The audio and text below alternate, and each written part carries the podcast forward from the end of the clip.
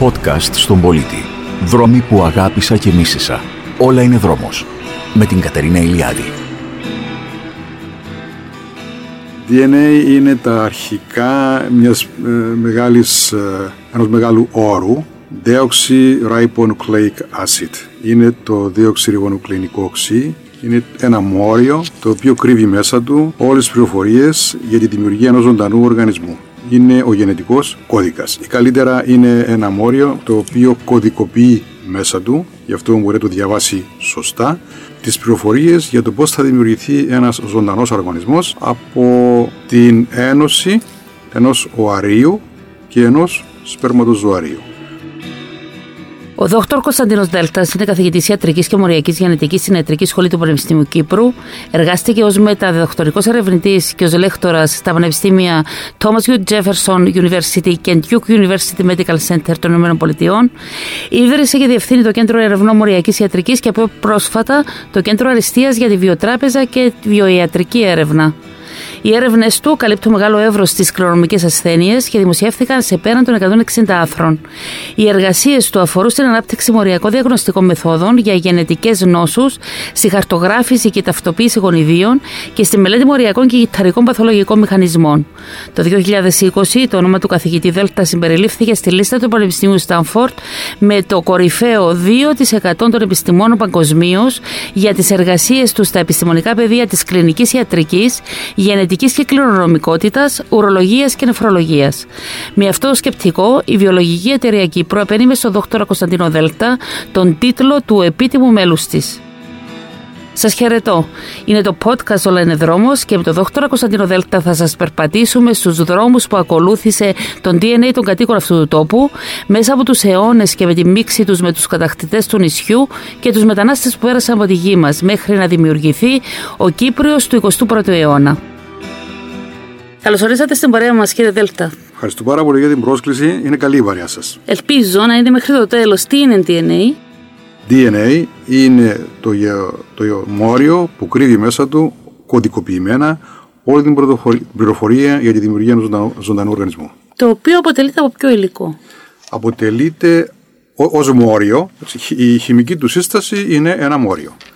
Ω μόριο, μεγάλο μόριο, αποτελείται από μικρότερα άτομα τα οποία μπαίνουν μαζί και δημιουργούν μικρότερες υπομονάδες και για αυτούς που μπορούν να κατανοήσουν από χημεία το, οι, οι, οι θεμελιώδεις μονάδες από τις οποίες αποτελείται το μόριο του DNA είναι τα νουκλεοτίδια. Υπάρχουν τέσσερα διαφορετικά νουκλεοτίδια. Η αδενίνη, η κοιτοσύνη, η θυμίνη και η γουανίνη. Τώρα, αυτά τα, το κάθε ένα από αυτά αποτελείται από, άλλες, από άλλα τρία μέρη μια φωσφορική ομάδα, ένα σάκαρο και μια βάση. Ένα κομμάτι, ένα μόριο που έχει βασικές ιδιότητες. Για αυτούς και πάλι που μπορούν να κατανοήσουν από χημεία μεταξύ, και κατανοούν τη διαφορά μεταξύ βάσεω και οξέως. Άρα λοιπόν, η θεμελιώδης μονάδα, ο θεμελιώδης λίθος από τον οποίο αποτελείται το DNA είναι αυτά τα νουκλεοτίδια και κάθε ένα από τα τρία νουκλεοτίδια, τέσσερα νουκλεοτίδια αποτελείται από μια φωσφορική ομάδα, μια βάση και ένα σάκαρο. Αυτά ενώνονται μαζί και δημιουργούν μια τεράστια αλυσίδα που μέσα της περιέχει σε τυχαίο θα έλεγα καταρχάς τρόπο. Φανταστείτε λοιπόν τέσσερα γράμματα του γενετικού αλφαβήτου, το α, β, γ και δ, να τοποθετούνται το ένα δίπλα από το άλλο, είτε επαναλαμβανόμενα, είτε εναλλασσόμενα με κάποιους τρόπους και να δημιουργούν ένα τεράστιο, μια τεράστια λέξη. Είπα τυχαία, αλλά για κάποιον ο οποίος ε, έχει φτάσει στο σημείο να κατανοεί τον γενετικό κώδικα και εδώ είμαστε. Ε, αυτά τα γράμματα δεν είναι και εντελώς στοιχεία τοποθετημένα το ένα δίπλα από το άλλο. Ανατρία είναι ένας κώδικας. Ανατρία τέτοια γράμματα του γενετικού αλφαβήτου κωδικοποιούν για τα 20 διαφορετικά αμινοξέα. Πώς γίνεται η αποκωδικοποίηση του DNA του γενετικού υλικού του ανθρώπου, με απλά λόγια, ναι, σύντομα ναι, και απλά. Με πολύ απλά λόγια, το DNA βρίσκεται μέσα στον πυρήνα κάθε κυτάρου και έχει τον μηχανισμό, έχει αναπτυχθεί αυτός ο μηχανισμός μέσα από την μακραίωνη ε, εξέλιξη ε, των μορίων και των κυτάρων ε, ένας μηχανισμός μέσα από τον οποίο η πληροφορία περνά από το DNA που όπως είπαμε είναι ο γενετικός κώδικας, είναι το αρχιτεκτονικό σχέδιο και μετά έρχεται ένας μεσάζοντας, ας πούμε ο εργολάβος Και αυτός ο μεσάζοντας ονομάζεται RNA. Είναι ένα άλλο μόριο και αυτό που, που αποτελείται από τέσσερις επίσης δομικές μονάδες, όπως το DNA. Είναι ξαδερφάκι του DNA, μοιάζει πάρα πολύ με το DNA, αλλά έχει και θεμελιώδεις διαφορές. Μια θεμελιώδης διαφορά είναι το DNA μέσα στα κύτταρα, ε, βρίσκεται σε μια μορφή διπλής έλικας. Δηλαδή, δύο αλυσίδες DNA έρχονται και περιολίσσονται η μια γύρω από την άλλη, δεξιόστροφα συνήθως, και δημιουργούν αυτό το γνωστό, τη γνωστή έλικα του DNA. Το RNA είναι μονόκλωνο, αποτελείται από μια αλυσίδα. Λοιπόν, ο μεσάζοντας λοιπόν είναι το RNA, γι' αυτό και ονομάζεται και messenger RNA, αγγελιαφόρο RNA, το οποίο μεταφέρει αυτή την πληροφορία από το DNA ε, έξω, στο, στο, έξω από τον πυρήνα, ε, στο κυταρόπλασμα μέσα και πάει σε κάποια εργοστάσια του κυτάρου. Τα εργοστάσια αυτά ονομάζονται ε, ριβοσώματα. Και σε αυτά τα εργοστάσια το RNA αποκωδικοποιείται και φτιάχνονται οι πρωτεΐνες. Τώρα με τον κορονοϊό μάθαμε το mRNA έχει να κάνει. Αυτό είναι το mRNA, ναι. στο οποίο αναφέρθηκα. Ο, ο, ο λόγος που το συζητάμε ε, και αναφερόμαστε στον κορονοϊό είναι διότι υπάρχουν διάφοροι ιοί, δεν είναι μοναδικός, που αντί να έχουν ως γενετικό υλικό ε, το DNA, έχουν ως γενετικό υλικό κατευθείαν το mRNA, δηλαδή δεν χρειάζεται να μετατραπεί. Ναι, ακριβώς, κατευθείαν. Και αυτό ναι. το mRNA, όταν μπει μέσα στο ανθρώπινο κύτταρο, ε, μεταφράζεται σε πρωτενε. Υπήρξαν, υπήρξε ένα debate, μια συζήτηση εάν το εμβόλιο ε, επεμβαίνει πάνω στο γενετικό υλικό μέσω του mRNA. Δεν επεμβαίνει, διότι το mRNA δεν υπάρχει μηχανισμός μέσω του οποίου το mRNA να πηγαίνει και να μπαίνει μέσα στον πυρήνα. Δηλαδή, ακόμα και στο ανθρώπινο κύτταρο, όπου από τον DNA συντίθεται, ε, μετα, μεταγράφεται, αυτός είναι σωστό όρος, από το DNA γίνεται μεταγραφή και παράγεται το mRNA. Το mRNA βγαίνει από το πυρήνα και πάει στο κυταρόπλασμα, όπου θα πάει σε αυτά τα εργοστάσια που ανέφερα για να μεταφραστεί σε πρωτεΐνες. Δεν πάει πίσω ξανά, στο, έτσι και βγει από τον πυρήνα, δεν ξαναπάει πίσω. Και είναι γνωστό επίσης μέσα από πολλές έρευνες ότι και αυτά, αυτά τα εμβόλια που αποτελούνται από mRNA ή οποιοδήποτε άλλο mRNA, εν πάση δεν θα μπει στον πυρήνα. Δεν μπορεί να μπει στον πυρήνα. Mm-hmm. Θα μείνει στο κυταρόπλασμα. Και πότε διαβάσαμε για πρώτη φορά το γενετικό υλικό του ανθρώπου, Νομίζω ήταν τη δεκαετία, αρχές της δεκαετίας του 1960 που έγινε η, η, η αποκωδικοποίηση, δηλαδή κατανοήθηκε στην πληρότητά του αυτό που περιέγραψα ως γενετικό κώδικα, δηλαδή πώς το DNA εξασκεί το ρόλο του ως γενετικός κώδικας, πώς μεταγράφεται σε mRNA και μεταφράζεται σε, σε, σε πρωτεΐνες. Και δόθηκαν και βραβεία Νόμπελ γι' αυτό. Ε, όμως το DNA ε, η δομή του DNA και αυτό είναι που αποτέλεσε ένα μεγάλο ορόσημο στην ιστορία της ιατρικής και, της, και των ιατρικών επιστήμων. Ήταν το, όταν το 1953 μου φαίνεται οι Watson και Crick, οι γνωστοί μας James Watson και Francis Crick επινόησαν χρησιμοποιώντας πολλά δεδομένα και πολλή ε, επιφύδηση του Αγίου Πνεύματος μπορώ να πω τόσο πολύ έτσι ε, έπρεπε να σκεφτεί κάποιος σωστά και να βάλει όλα τα δεδομένα κοντά και επινόησαν αυτό που γνωρίζουμε σήμερα ως η δομή της διπλής έλικας του DNA. Ήταν, ένα, ήταν μια εξαιρετικά μεγάλο βήμα στην κατανόηση της δομής του DNA, η οποία κατανόηση της δομής οδήγησε σιγά σιγά και στην κατανόηση της λειτουργίας του DNA, το οποίο με ένα απλοϊκά πολύπλοκο τρόπο, αν μπορώ να το πω έτσι, μεταφέρει την γενετική πληροφορία από τον εαυτό του, το μόριο του DNA, ε, στην κατασκευή των πρωτεϊνών.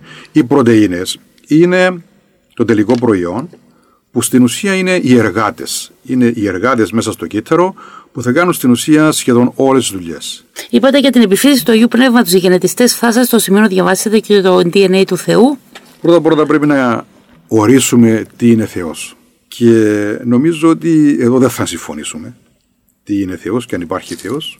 Δεν νομίζω ότι υπάρχει DNA του Θεού.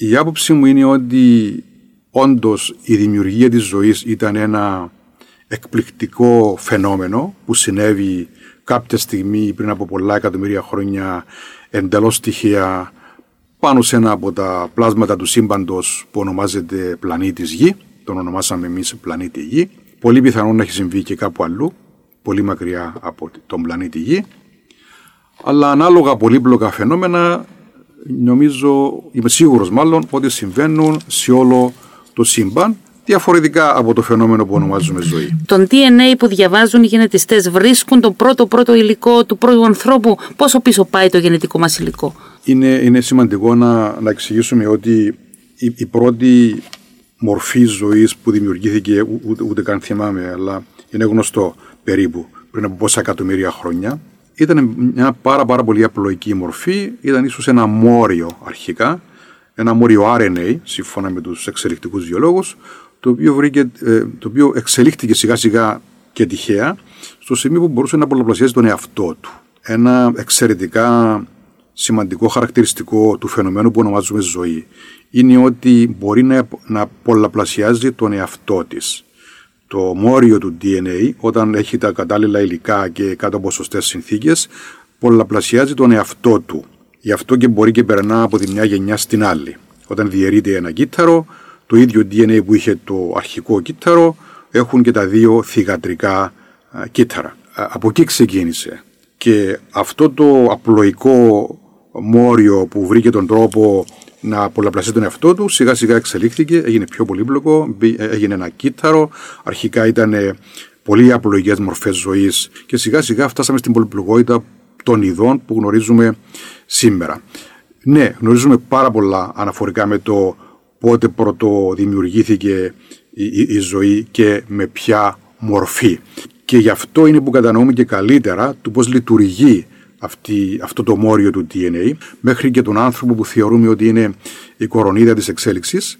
Όλες αυτές οι μορφές ζωής βασίζονται στον ίδιο γενετικό κώδικα. Υπάρχουν μικροδιαφορές αλλά ε, δεν είναι, ε, δεν είναι, δεν είναι της παρούσης. Η ουσία είναι ότι όλες οι μορφές ζωής έχουν τον ίδιο γενετικό κώδικα που και αυτό από μόνο του είναι μια απόδειξη ότι όλα ξεκίνησαν από ένα, από ένα κοινό πρόγονο. Γενετικά, ε, ποιος είναι ο Κύπρος του 21ου αιώνα, από τι γενετικό υλικό αποτελείται; Ε, θα ξεκινήσω διαβάζοντας ένα ποίημα της ε, Νίκης Μαραγκού από το βιβλίο μου με τίτλο «Η γενετική κληρονομιά των Κυπρίων μέσα από ειδικά θέματα γενετικής» που εξέδωσα το 2014 και επανεκδόθηκε το 2015. Αυτό το ποίημα της Νίκης Μαραγκού έχει τίτλο Οι Τριανταφυλιέ και λέει τα εξής. Παρέα με τον Γεωμέτρη και τον Κυροπλάστη, φύτεψα φέτος τριανταφυλιέ στον κήπο. Αντί να γράφω ποίηματα.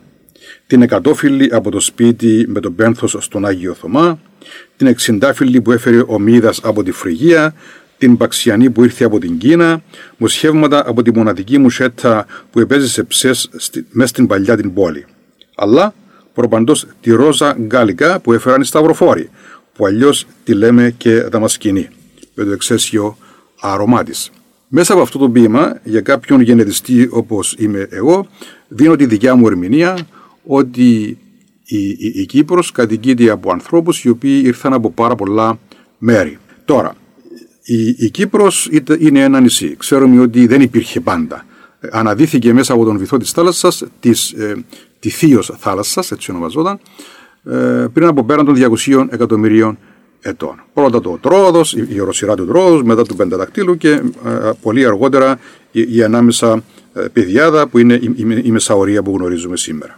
Ωραία. Και επομένως κάποια στιγμή, πριν από κάποια χρόνια, η Κύπρος πρώτο κατοικήθηκε. Okay.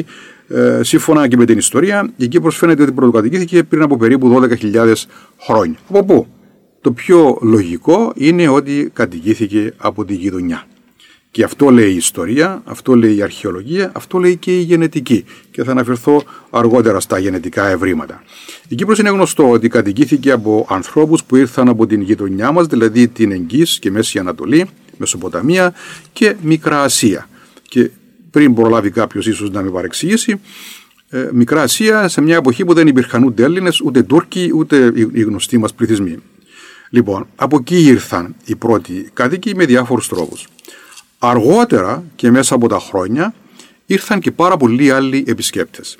Γενετικά ευρήματα από, από έρευνες που κάναμε στο εργαστήριό μου πριν από μερικά χρόνια και δημοσιεύσαμε, έδειξαν ότι όταν αναλύσαμε το DNA ανδρών, γιατί ανδρών, επιλέξαμε να αναλύσουμε το DNA Κυπρίων ανδρών, πέραν των 600 δειγμάτων, διότι είναι πιο εύκολο να δεις την γενετική σειρά ε, σε βάθος χρόνου και να βγάλεις συμπεράσματα αναφορικά με το πώς σχετίζονται αυτοί οι άνθρωποι με άλλους πληθυσμούς είτε της γειτονιάς είτε και ε, πιο απομακρυσμένους. Χωρίς να μπαίνω σε λεπτομέρειες, οι έρευνες αυτές έδειξαν ότι επιβεβαίωσαν πρώτα-πρώτα ότι το κυπριακό DNA αποτελείται από ένα κορμό, ένα ισχυρό κορμό, περίπου 40-45% που ήταν το DNA των πρώτων κατοίκων που ήρθαν από τη γειτονιά.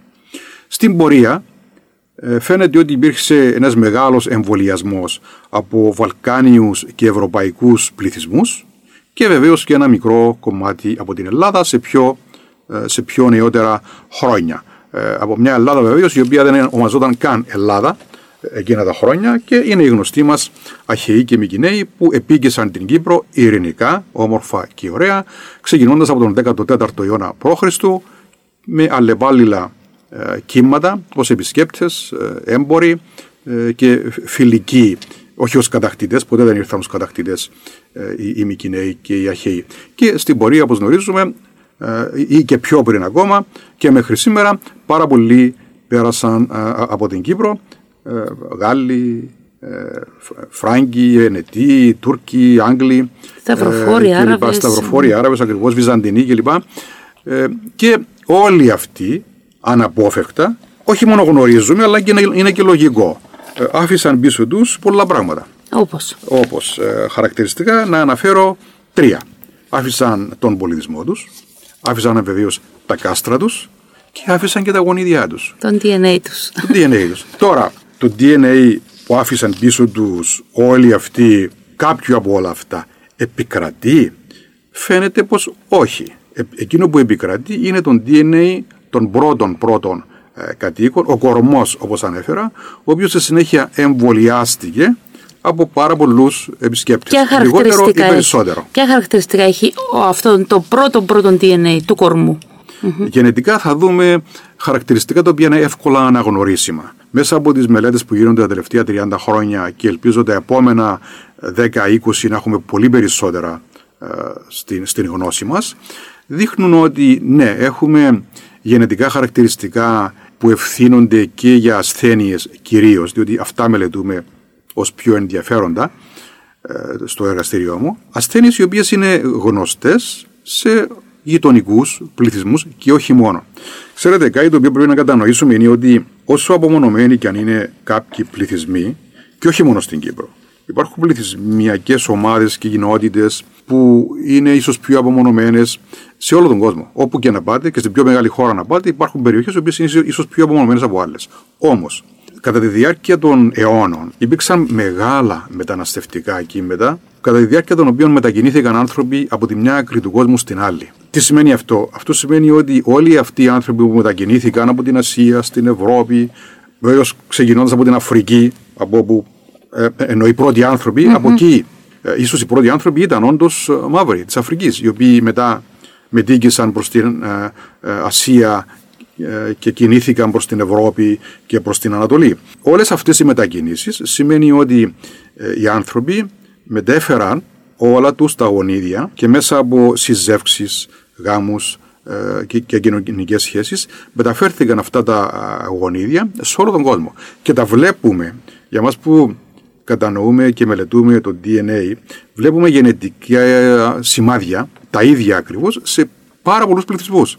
Με μικρότερη ή μεγαλύτερη συχνότητα. Να πούμε λίγο τι σημάδια βλέπουμε στην Κύπρο. Τι αποτυπώματα άφησαν όλοι αυτοί που πέρασαν από την Κύπρο; Πριν προχωρήσω, να πω κάτι το οποίο ίσως περιμένουν πολλοί να ακούσουν αναφορικά με την σχέση μας με τον ελληνισμό και την ελληνικότητά μας. Θα σου ευχαριστούν κάποιοι όταν ναι. ακούσουν ότι δεν είμαστε 100% Έλληνε. Θα, θα εξηγήσω. Λέω λοιπόν ότι και το έχω γραμμένο και στο βιβλίο μου ότι λαμβάνοντας υπόψη τους πολλούς μετανάστες, απεικιοκράτε και κατακτητές της Κύπρου διαμέσου των αιώνων, που όχι μόνο η ιστορία και η αρχαιολογία, αλλά και οι σύγχρονες γενετικές μελέτες και μελέτες φιλογεωγραφίας υποστηρίζουν και φέρνουν στο φως. Είναι πραγματικά εντυπωσιακό και εκπληκτικό το γεγονός ότι οι Κύπροι υιοθέτησαν και διατήρησαν, υιοθετήσαμε και διατηρήσαμε την ελληνική γλώσσα και πολιτισμό για σχεδόν 3.500 χρόνια. Και αυτό το λέω για να καταδείξω ακριβώς ότι πέρα από το DNA, όσο και αν θέλουμε να αποδώσουμε αξία στο DNA μας και στο γενετικό υλικό από το οποίο είμαστε κατασκευασμένοι, πιο πολύ ρόλο στην εθνοτική ομάδα, αν μπορώ να το πω, που νιώθει ότι ανήκει κάποιος, είναι άλλα πράγματα που παίζουν ρόλο. Είναι της παιδείας που μετέχουμε αυτό. Ακριβώς. Ναι. Μετέχουμε της ελληνικής παιδείας και είμαστε και νιώθουμε Έλληνες. Γενετικά, όπως ανέφερα και πριν, δεν υπάρχει τίποτε. Καταρχάς, είναι, είναι λάθος να νομίζουν ίσως πολλοί ότι η Κύπρος πρωτοκατοικήθηκε από, από Έλληνε. Ποια είναι τα κοινά χαρακτηριστικά των Κυπρίων; Τα ναι. γενετικά μας χαρακτηριστικά ε, μοιάζουν πάρα πολύ με όλο του κόσμου. Όλος ο κόσμος έχει τα ίδια περίπου νοσήματα, ε, τις ίδιες συμπεριφορικές διαταραχές ή τα ίδια ή παρόμοια συμπεριφορικά χαρακτηριστικά, πλεονεκτήματα, μειονεκτήματα, διαφέρουν στο εύρος και το βάθος, αλλά λίγο πολύ είναι, είναι τα ίδια. Υπάρχουν όμως μέσα από τις διάφορες μελέτες, ε, εντοπίζονται σε κάθε πληθυσμό κάποιες ιδιαιτερότητε. Και για αυτές τις ιδιαιτερότητε θέλω να πω περισσότερο. Παραδείγματος χάρη, μια τρανταχτή ιδιαιτερότητα είναι ότι στην Κύπρο έχουμε μια ασθένεια που ονομάζεται θαλασσεμία, μεσογειακή ανεμία, η οποία είναι πάρα πολύ συχνή, συχνότερη από πολλές άλλες χώρες που επίσης έχουν αυτή την νόσο. Και είναι γνωστό βεβαίως ότι και στην Κύπρο αλλά και σε άλλες χώρες γύρω από τη Μεσόγειο αλλά και την Ασία και αλλού και την Αφρική η θαλασσιμία και η τρεπανοκυταρική ανεμία είναι αιματολογικές ασθένειες, είναι αιμοσφαιρινοπάθειε, οι οποίες βρήκαν πρόσφορο έδαφος και έγιναν τόσο συχνές λόγω της ελονοσία, λόγω της μαλάριας. Κάποια στιγμή πριν από κάποιες χιλιάδες χρόνια έγινε τυχαία ένα γενετικό λάθος που προσέδωσε αυτό το γενετικό λάθος προσέδωσε στον άνθρωπο το πλεονέκτημα να μην, το πλεονέκτημα να μην αρρωστά σοβαρά και να μην πεθαίνει από την ελονοσία. Αυτό το πλεονέκτημα αναγκαστικά ε, ε, ε, επέτρεψε να επιβιώσουν γενναίες γενναιών ανθρώπων που είχαν αυτό το γενετικό χαρακτηριστικό ενώ κατά προτίμηση πέθαναν οι υπόλοιποι από ελονοσία που δεν είχαν αυτό το γενετικό χαρακτηριστικό. Γι' αυτό κατέληξε να είναι τόσο συχνό σε κάποιες χώρες, διότι επιλεκτικά, επαναλαμβάνω, επιβίωναν αυτοί οι άνθρωποι. το τίμημα όμως, ναι. το τίμημα αυτού του πλεονεκτήματος ήταν ότι όταν κάποιο άτομο κληρονομήσει δύο δόσεις του γενετικού αυτού λάθους, ένα από τον πατέρα και ένα από τη μητέρα, θα αναπτύξει μια σοβαρή αιμοσφαιρενοπάθεια, όπως είναι η τραπανοκυταρική ανεμία ή η θαλασσιμία. Από πού μας ήρθε αυτή η, η γενετική βλάβη, δεν, δεν, δεν γνωρίζω από πού μας ήρθε. Εκείνο που γνωρίζω είναι ότι υπάρχει σε πάρα πολλές χώρες του κόσμου. Όταν πρώτο έγινε, έγινε τυχαία. Mm-hmm. Ήταν ένα τυχαίο γεγονός, ένα τυχαίο λάθος στο DNA και ε, ε, έγιναν πολλά τέτοια τυχαία λάθη στα γονίδια που ευθύνονται για την κατασκευή της αιμοσφαιρίνης, του μορίου της αιμοσφαιρίνης και προσέδωσαν αυτό το εξελικτικό ε, πλεονέκτημα. Υπάρχουν ασθένειες που ξέρουμε ότι μας ήρθαν από κατακτητές ή από μεταναστευτικές ροές; Από μεταναστευτικές ροές, ναι. Ε, στο βιβλίο μου και πάλι, στο τέλος υπάρχει ένας πίνακας, στον οποίο παραθέτω τις πιο γνωστές και πιο συχνές νόσους και γενετικά λάθη, μεταλλάξεις δηλαδή, που ευθύνονται για κληρονομικά λάθη. Αυτές οι ασθένειες είναι οι αιμοσφαιρινοπάθειες στις οποίες είναι νεφροπάθειες, είναι νευροπάθειες, που τα γενετικά λάθη τα βρίσκεις σε ασθενείς στην Κύπρο, αλλά τα βρίσκεις και σε ασθενείς σε πολλές άλλες χώρες του κόσμου. Και ο λόγος είναι διότι κάποιοι κοινοί πρόγονοι προφανώς ταξίδεψαν και στην Κύπρο και στην Ελλάδα και στην Ισπανία και στην Γαλλία και πολλές άλλες χώρες μέχρι και ίσως ασιατικές και ούτω καθεξής. Και αυτό επαναλαμβάνω στηρίζεται στο, στη γνωστή ιστορία του κόσμου. Οι άνθρωποι μετανάστευαν για πάρα πολλούς λόγους διαχρονικά συγκεκριμένοι μπορούμε να γίνουμε; Υπάρχει, να δώσουμε συγκεκριμένα μια, παραδείγματα. Ναι. ναι. Πρώτα να πούμε μια, για μια ασθένεια η οποία είναι αυθεντική κυπριακή. Είναι μια κληρονομική νεφροπάθεια, την οποία ανεκδότως αναφερόμεθα, στην οποία ανεκδότως αναφερόμεθα ως ε, νεφροπάθεια του τροόδους, η οποία φαίνεται ότι ξεκίνησε πριν από 400 ή 500 χρόνια από κάποιο χωριό της Μαραθάσας και ξαπλώθηκε και σε άλλες περιοχές της Κύπρου και υπάρχουν καμιά εικοσαριά οικογένειες ε, που, στις οποίες κληρονομιέται αυτή, αυτή η νεφροπάθεια. Mm-hmm. Και ξέρουμε ότι αυτή η ίδια νεφροπάθεια βρέθηκε και σε Κύπριους του Λονδίνου και σε Κύπριους της Αυστραλίας και είμαι σίγουρος πολύ σύντομα θα τη βρούμε και σε Κύπριους της Αμερικής. Αυτή είναι μια αυθεντική, ενδυμική, γενετική νόσο της Κύπρου. Τώρα, ένα χτυπητό παράδειγμα νόσου που, που μας ήρθε κατά πάσα πιθανότητα από το εξωτερικό είναι μια μετάλλαξη που ευθύνεται για μια νε, νε, νευροπάθεια που είναι η, μια κληρονομική μορφή αμυλοείδωσης που επηρεάζει πολύ σοβαρά το σηκώτη Και φαίνεται ότι κυκλοφόρησε σε πολλά μέρη του κόσμου από Πορτογάλους, ε, είτε σταυροφόρους, είτε ε, επισκέπτες, έμπορους ε, κλπ. Οι οποίοι ταξίδεψαν από την Πορτογαλία και στην Ελλάδα και στην Κύπρο, μέχρι και στην Ιαπωνία έχει πάει αυτό το γενετικό λάθος και νομίζω μέχρι και σκανδιναβικές χώρες. Και αποδείχτηκε ότι αυτό το γενετικό λάθος δεν προέκυψε δεύτερη και τρίτη και πολλωστή φορά. Φαίνεται ότι έχουν όλοι ένα κοινό πρόγονο από την ε, Πορτογαλία. Ε, άλλα παραδείγματα στα οποία μπορώ να, να, να αναφερθώ είναι μια άλλη ε, νόσος που υπάρχει που ευθύνεται και πάλι για μια κληρονομική νεφροπάθεια περισσότερο στην ευρύτερη περιοχή της επαρχίας της Πάφου. Εκεί έχουμε μια σπάνια νεφρολογική πάθηση η οποία είναι, είναι με σπάνια σε όλο τον υπόλοιπο κόσμο αλλά δυστυχώς στην ευρύτερη περιοχή της Πάφου ένα στα 600 άτομα έχει αυτή την νόσο. Την ίδια η παρόμοια νόσο υπάρχουν, την βρίσκουμε σε πάρα πολλές ε, χώρες του κόσμου. Ε, Όμως στην Κύπρο για κάποιο λόγο, ίσως λόγω ενδογαμίας ε, κλπ. Εκεί δεν μετακινούνται mm-hmm. πολλοί άνθρωποι, όχι λόγω, όχι λόγω ε, υπολοιπόμενης νόσου, δηλαδή όχι επειδή παντρεύονταν συγγενείς, στενοί συγγενείς, όχι, απλά λόγω του ότι παντρευόντουσαν και έμεναν στην ίδια περιοχή.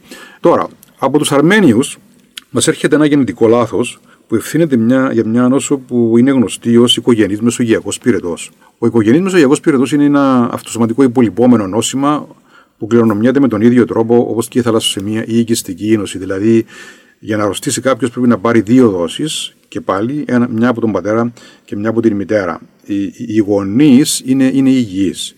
Ε, και όταν το παιδί πάρει τις δύο δόσεις, τότε εκδηλώνει αυτή την νόσο. Αυτή η νόσος ήταν πάντοτε γνωστό από πολλά χρόνια ότι είναι ιδιαίτερα συχνή σε τέσσερις εθνικές ομάδες.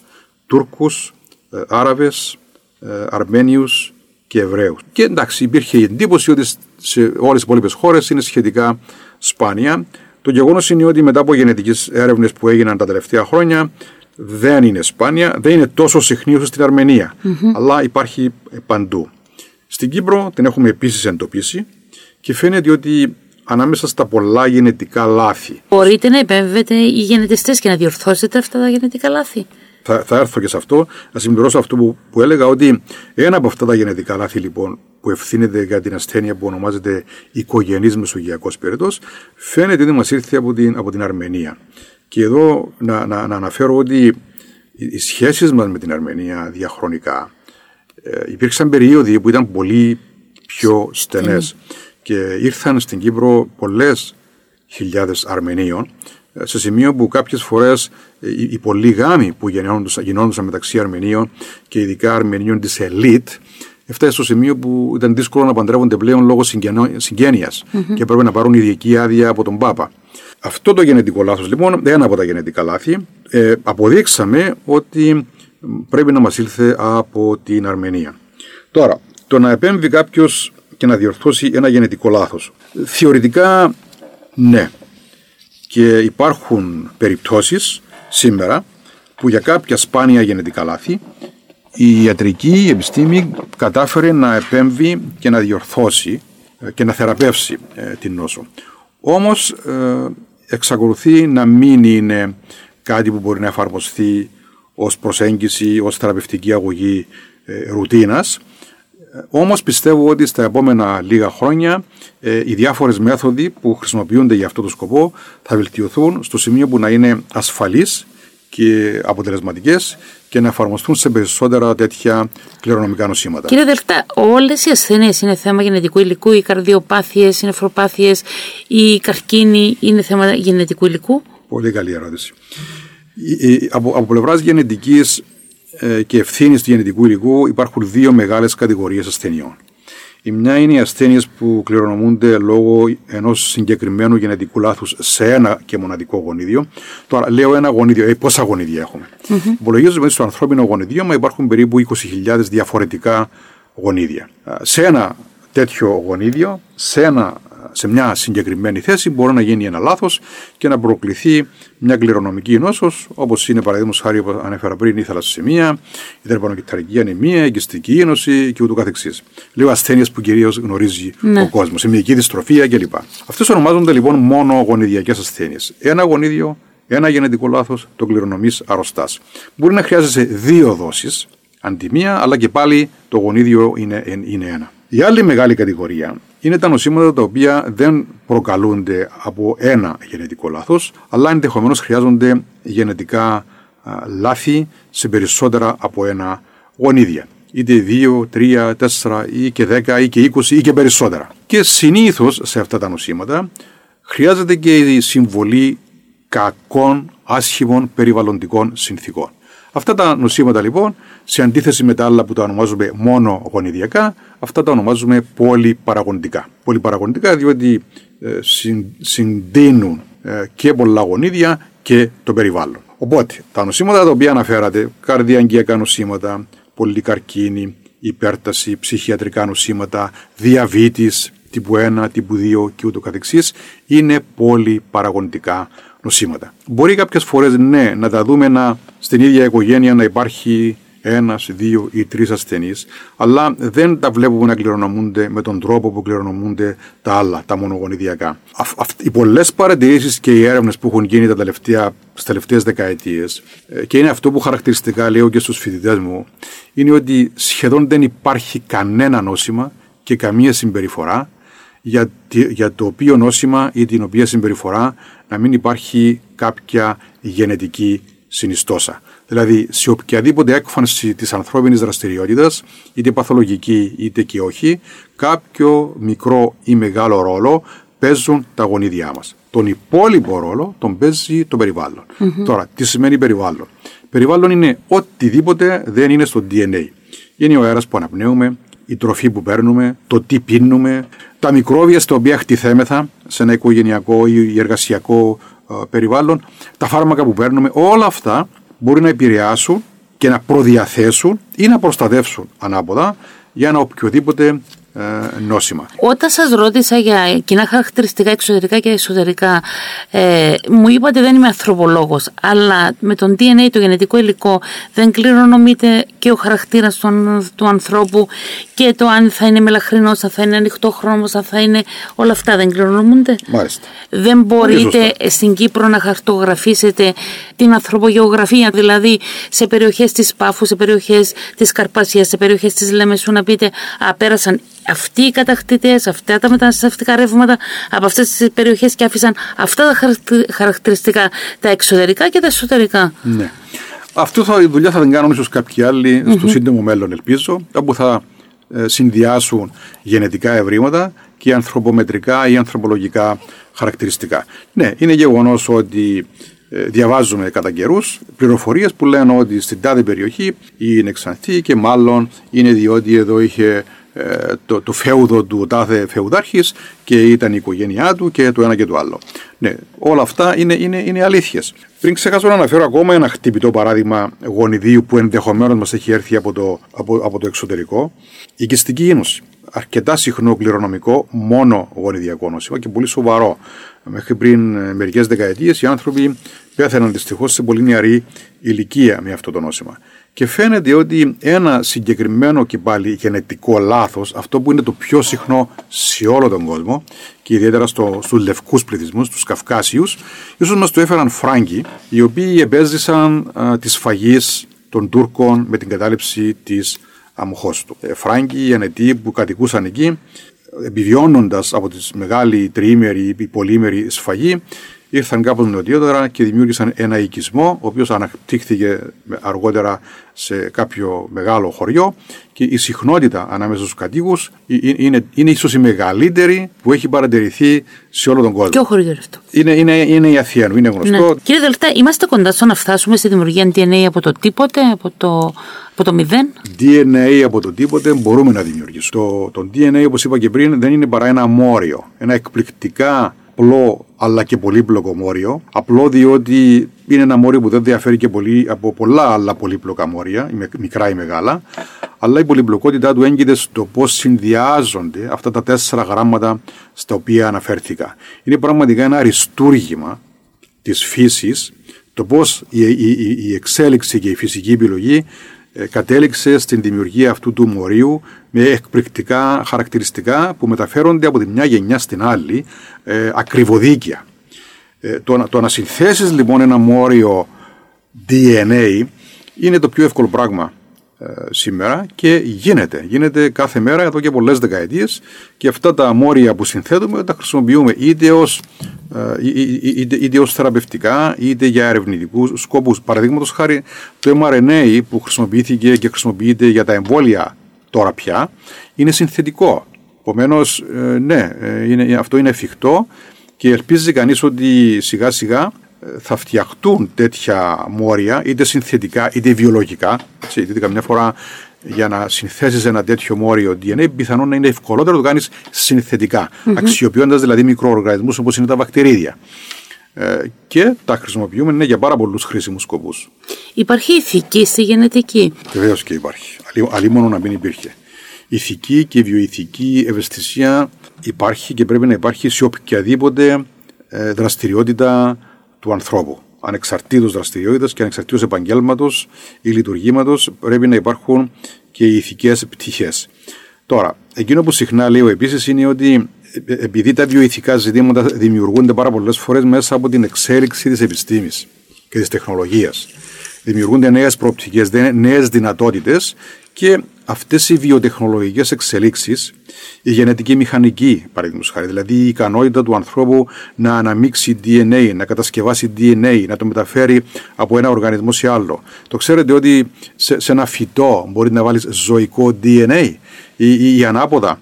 Διότι επαναλαμβάνω, όπως είπα και πιο πριν, το DNA, το γενετικό υλικό, δεν ενδιαφέρει σε οποιοδήποτε ζωντανό οργανισμό, είτε ζωικό είτε φυτικό.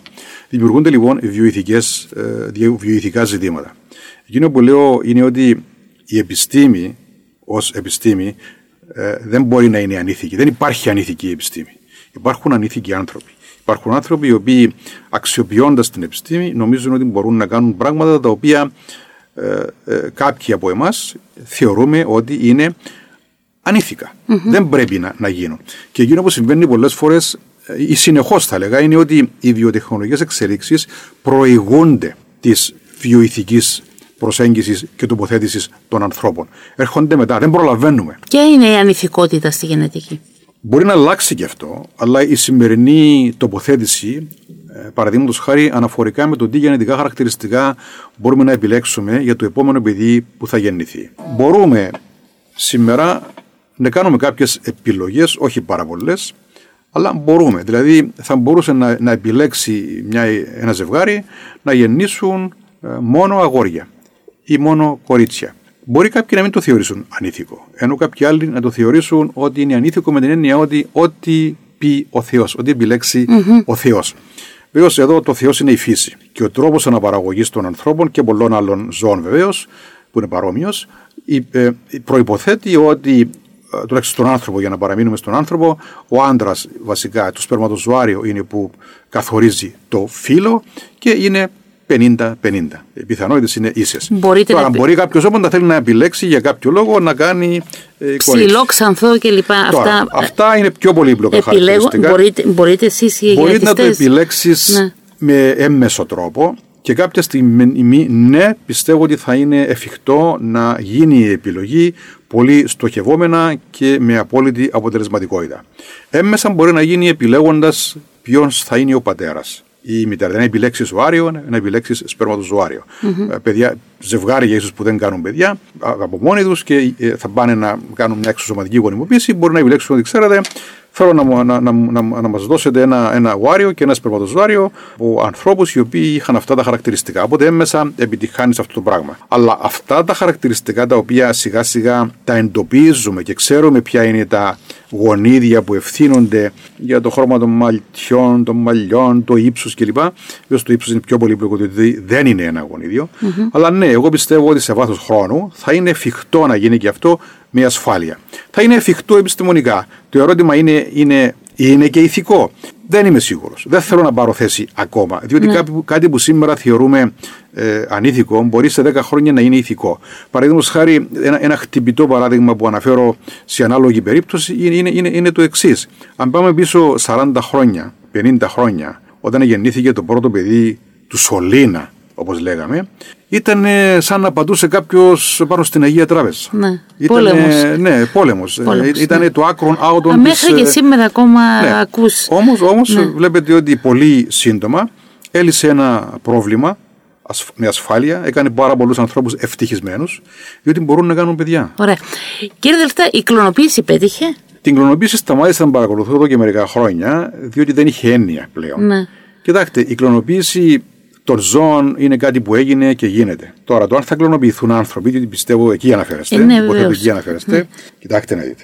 Η κλωνοποίηση ανθρώπου μπορεί να γίνει. Το ζήτημα είναι, είναι σωστό να γίνει. Είναι, είναι, είναι καλύτερα πρώτα-πρώτα να αποφασίζουμε αν κάτι μπορεί να γίνει επιστημονικά, αν είναι σωστό επιστημονικά και μετά αν είναι ε, ε, ηθικά ε, σωστό. Σωστό και αν είναι χρήσιμο. Να το- Ακριβώς. ναι. Επιστημονικά μπορεί να γίνει η- η κλωνοποίηση. Όμως υπάρχουν επιστημονικά ζητήματα πριν συζητήσουμε τα βιοειθικά. Ποια είναι αυτά; Δεν είμαστε σίγουροι ακόμα ότι το παιδί που θα γεννηθεί από μια κλωνοποίηση, δηλαδή τι είναι κλωνοποίηση, για να κατανοήσουν και οι ακροατές.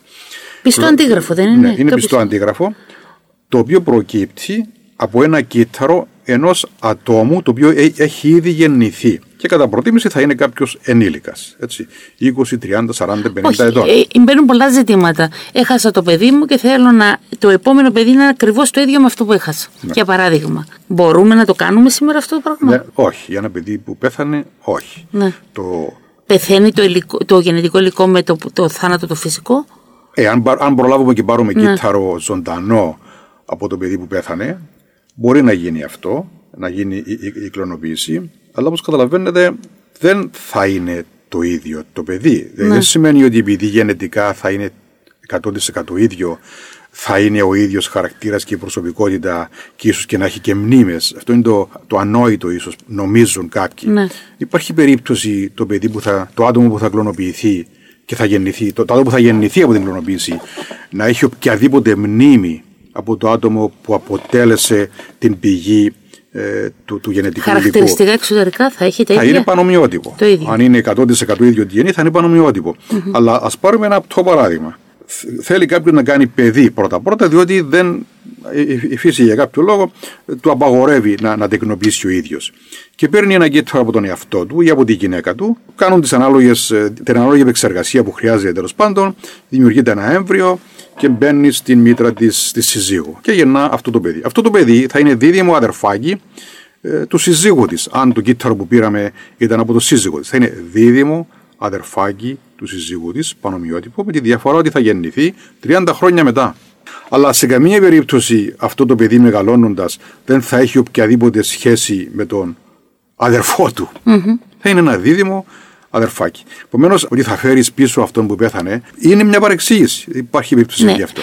Το γενετικό υλικό μπορεί κάποιος να το φυλάξει και να το ζωντανέψει μετά από 50 χρόνια, μετά από 100 χρόνια, ή να το ζωντανέψει ή να το μελετήσει. θα το φυλάξει και να το μελετήσει, μπορεί να το κάνει αυτό για αμέτρητα χρόνια. Τώρα, να το ζωντανέψει με την έννοια να το επαναφέρει στη μορφή ε, με- μέσα σε ένα κύτταρο είναι πάρα πολύ δύσκολο. Πρέπει να φυλαχθεί με πολύ προσεκτικές, σε πολύ προσεκτικές συνθήκες ε, και πάλι δεν είμαι σίγουρος αν θα τα καταφέρει διότι το DNA α, για, όταν απομονωθεί από ένα κύτταρο στη διαδικασία απομόνωσης από ένα κύτταρο επιδέχεται πάρα πολλές ζημιές. Έτσι, για να το μελετήσουμε μετά αυτές τις ζημιές που επιδέχεται δεν, δεν επηρεάζουν. Δηλαδή κατακαιρματίζεται. Οποιαδήποτε κατάτμιση του DNA ενδεχομένως να συμβεί σε σημεία που είναι τα γονίδια και αυτό σημαίνει ότι καταστρέφεις αυτό το γονίδιο. Με αυτό το γονίδιο μπορεί να ευθύνεται και κάτι πάρα πολύ ουσιώδες. Μπορεί και όχι. Αλλά κατά κανόνα δεν μπορεί να, να αποφύγεις την κατάτμιση αυτού του DNA ή οποιαδήποτε ζημιά. Τώρα, αν, μπορεί, αν το κάνεις με τόση προσοχή και μπορεί να γίνει, έτσι, θεωρητικά μπορεί να γίνει, και να μην πάθει καμιά ζημιά, το ερώτημα μετά είναι, ωραία, το έχεις το DNA μέσα σε ένα διάλειμμα ε, νερού. Θες τώρα να το μεταφέρεις πού, σε ένα νέο κυταρό. Δεν, εγώ τουλάχιστον δεν γνωρίζω εύκολο μηχανισμό για να μεταφέρεις ένα ολόκληρο συμπλήρωμα, όπως λέμε, του γονιδιώματος με δύο αντίγραφα σε ένα καινούριο κύτταρο χωρίς να πάθει οποιαδήποτε ζημιά ε, και, και, και να αναπτυχθεί ένας καινούριος οργανισμός. Αυτός που θα το πετύχει πιστεύω θα είναι και μια σημαντική δημοσίευση για την οποία θα ακούσουμε κάτι. Ποιο είναι το μέλλον της γενετικής, τα επόμενα χρόνια τι περιμένουμε από τη γενετική; Είναι, είναι παρακινδυνευμένο να κάνεις μια πρόβλεψη διότι η πρόοδος που παρατηρείται είναι πραγματικά απίστευτη και η αλματώδης. Εκείνο που προβλέπω είναι ότι στα επόμενα μερικά χρόνια, και όταν λέω μερικά εννοώ 5 έως 10 χρόνια, θα έχουμε πολλές καλές λύσεις για πάρα πολλά κληρονομικά νοσήματα και καρκίνους. Πιστεύω ότι θα βρεθούν πολύ, πολλά καλύτερα φάρμακα και βιολογικές θεραπείες που θα αξιοποιήσουν την τεχνολογία του DNA και του RNA για να θεραπευθούν πάρα πολλά νοσήματα.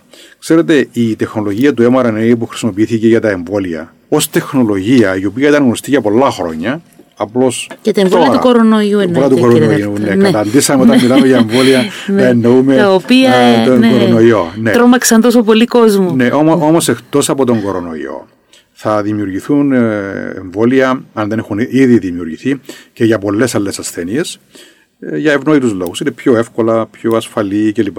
Οπότε αυτή η προσέγγιση όμως του mRNA, πολύ πιθανόν, πιθανότατα, να χρησιμοποιηθεί για την θεραπεία πολλών άλλων ασθενειών συμπεριλαμβανομένων καρκίνων και ίσως και άλλων ασθενειών.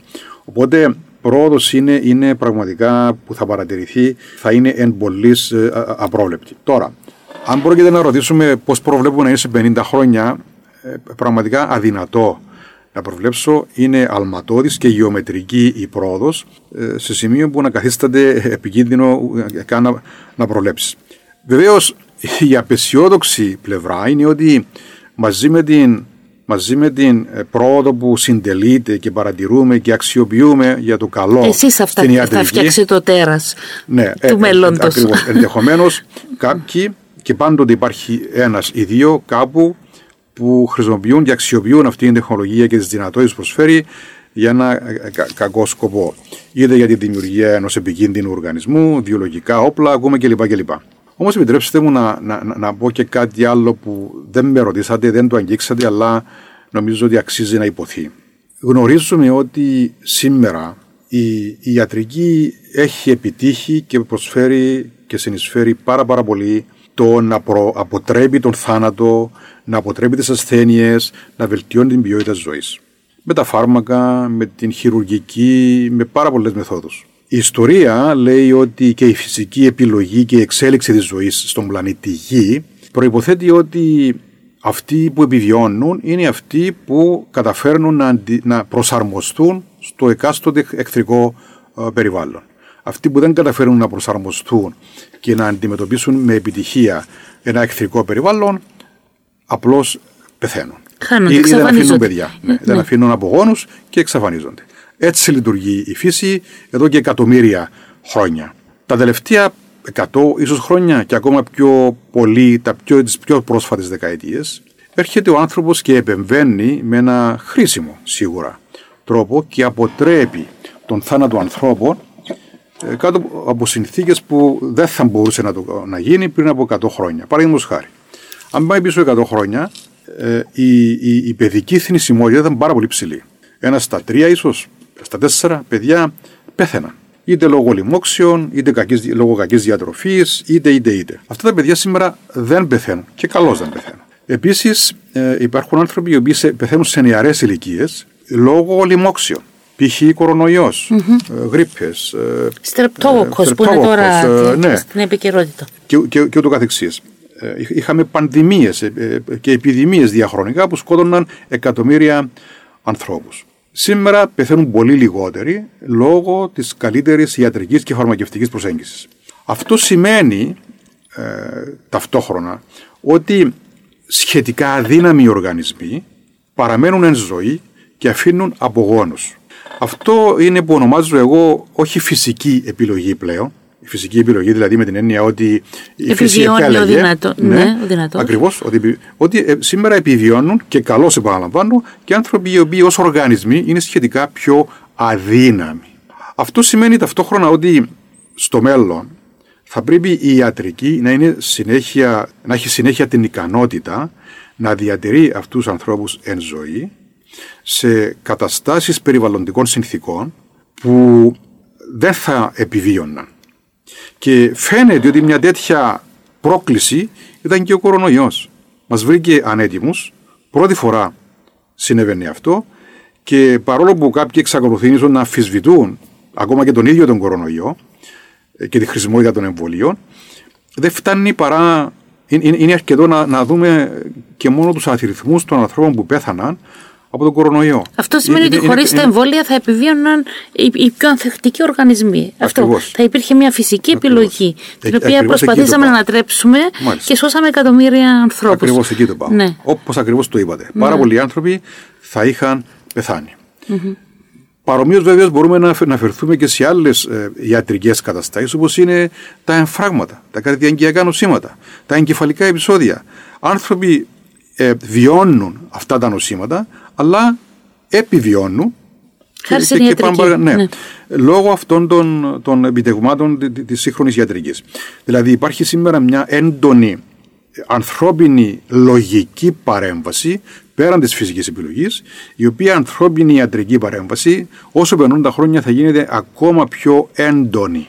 Θα προβληματίζει αυτή η, η ανθρώπινη παρέμβαση, η επέμβαση; Κοιτάξτε, είναι, είναι περισσότερο ένα επιστημονικό, ιατρικό, φιλοσοφικό ερώτημα, το οποίο ελπίζω να μην χρειαστεί να αντιμετωπίσουμε και να πάρουμε αποφάσεις. Θέλω να πιστεύω ότι σε ένα ειρηνικό, σε, σε συνθήκες ειρήνης, που οι άνθρωποι δεν θα αλληλοσκοτώνονται σε μεγαλύτερους αριθμούς από ό,τι σκοτώνουν τα λοιμώδη νοσήματα, ε, θα μπορούμε να αντιμετωπίσουμε τέτοιες καταστάσεις. Σας ευχαριστώ πάρα πολύ κύριε Δέλτα. Να είστε καλά. Σας εύχομαι καλή χρονιά. Καλή χρονιά σε όλους. Εδώ ολοκληρώθηκε το podcast για τον DNA των Κυπρίων, για το ποιοι ήμασταν, ποιοι γινόμασταν με το πέρασμα των χρόνων και των κατακτητών και των μεταναστευτικών ροών και ποιοι είμαστε σήμερα. Εμείς θα τα ξαναπούμε. Αντίο.